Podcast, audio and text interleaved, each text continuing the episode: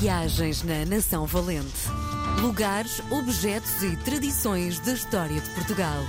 Com Hélder Reis. Dia de recebermos Hélder Reis, comunicador, historiador. Aliás, é um homem, historiador não, ele não gosta que se diga. Bem. Mas é um homem que, dentro do próprio Hélder Reis, cabem muitas uh, figuras e ao longo deste ano e meio de conversas uh, semanais vamos descobrindo isto. Ano hoje, e meio, caramba. Hoje vamos... Olá. Viva, bem-vindo. Hoje vamos viajar até mil novecentos e noventa e oito. E porquê? Porque foi em noventa e oito, com a ajuda uh, do sítio onde estavas a estudar, na altura, foi editado o teu primeiro livro, não é? Uh, chamado Rosto de Mar. Que livro é este? Olha, uh, olá a todos. Esse livro uh, foi o meu primeiro livro de poesia e eu sempre escrevi. Por acaso, ultimamente tenho-me destituído, como estou a escrever outras coisas e tenho-me destituído do ritual de escrever sempre poesia, mas um, eu sempre escrevia uh, poemas, sempre, sempre, sempre, sempre. Uns bons, outros maus, uns voltava a eles para tentar melhorar, outros esquecia-os. E, e alguém da Associação de Estudantes da Universidade Católica, eh, alguém não, tem um nome, chama-se José Augusto, é padre, eh, eh, e na altura ele era presidente da Associação de Estudantes e ele gostava muito da minha escrita e, e convidou-me para, para ir, juntar os, os meus poemas e, e editá-los. Eu criei-lhes assim uma certa sequência. É, há ligação entre as não, duas, não? Não é necessariamente uma ligação, Miguel, é mais naquela, tipo, alguma narrativa, mas muito subtil. Só para, tipo, não estar a falar de uma casa e a seguir entrar um poema a falar sobre inquietação espiritual. Portanto, tentei organizá-los mais ou menos.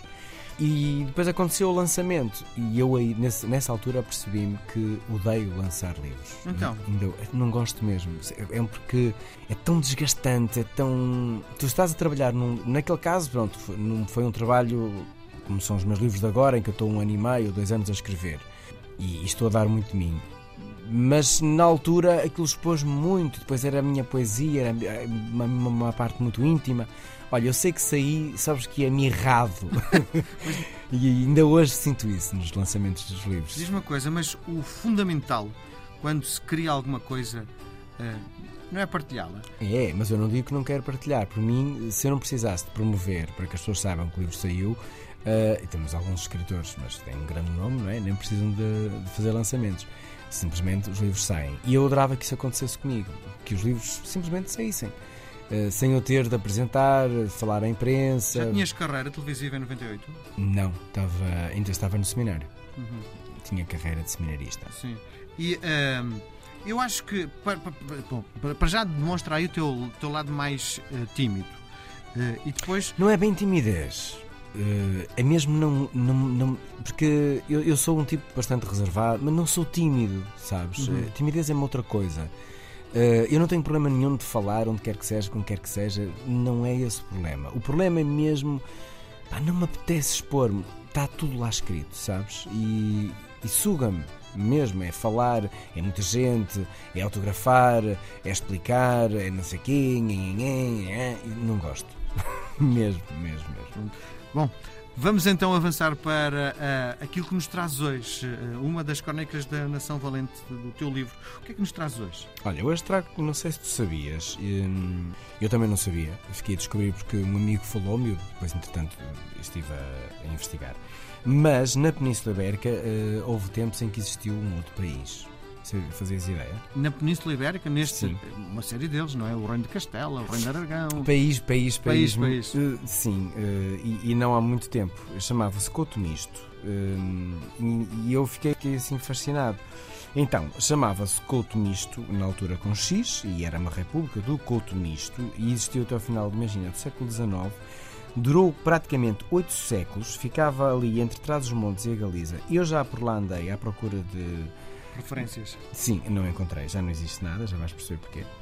Uh, ficava, ficava ali entre Trás-os-Montes e a Galiza, Serra do Pisco e do Larouco, só para uh, situarem geograficamente. E quem lá vivia não pagava impostos, não servia nem a Portugal nem a Espanha, uh, e vivia simplesmente do comércio, e nele só habitava gente de Portugal e de Espanha. Era tipo um micro-estado, e que nasceu no século décimo, e também, segundo aquilo que li, poderá também ter nascido no século doze. Pronto, como era há muito tempo, ficaria a dúvida. Uh, tinha vinte e sete quilómetros quadrados, uh, mas era o suficiente para serem bastante independentes. Uh, quem vivia neste couto tinha o privilégio de poder escolher se queria ser ou português, ou, ser, ou espanhol, ou simplesmente ser deste couto misto. Uh, e não podiam, por exemplo, ser recrutados para o exército português em espanhol, podiam cultivar o que quisessem, quando quisessem, até podiam cultivar tabaco, que era algo completamente... Uh, protegido e, um, e controlado. Portanto, era assim, tipo, olha, um oásis. Depois vale a pena explorarem esta questão. Couto misto. Exatamente, couto misto. Uh, havia um juiz que tratava disto tudo e esta república, entretanto, nas invasões francesas foi totalmente queimada, destruída e perdeu-se tudo. E terminou também com o Tratado de Lisboa de mil oitocentos e sessenta e quatro, com, onde as nossas fronteiras foram definitivamente eh, traçadas, portanto, e o couto desapareceu. Mas existiu, e não durante pouco tempo, e era bastante singular. E até fica bem dizer, vou passar férias a Couto Misto. Vou ali no estante e já vai. Muito bem. Nós voltamos a conversar na próxima semana, Hélder. Um grande abraço. Até Outro. para a semana. Saúde. Viagens na Nação Valente. Lugares, objetos e tradições da história de Portugal. Com Hélder Reis.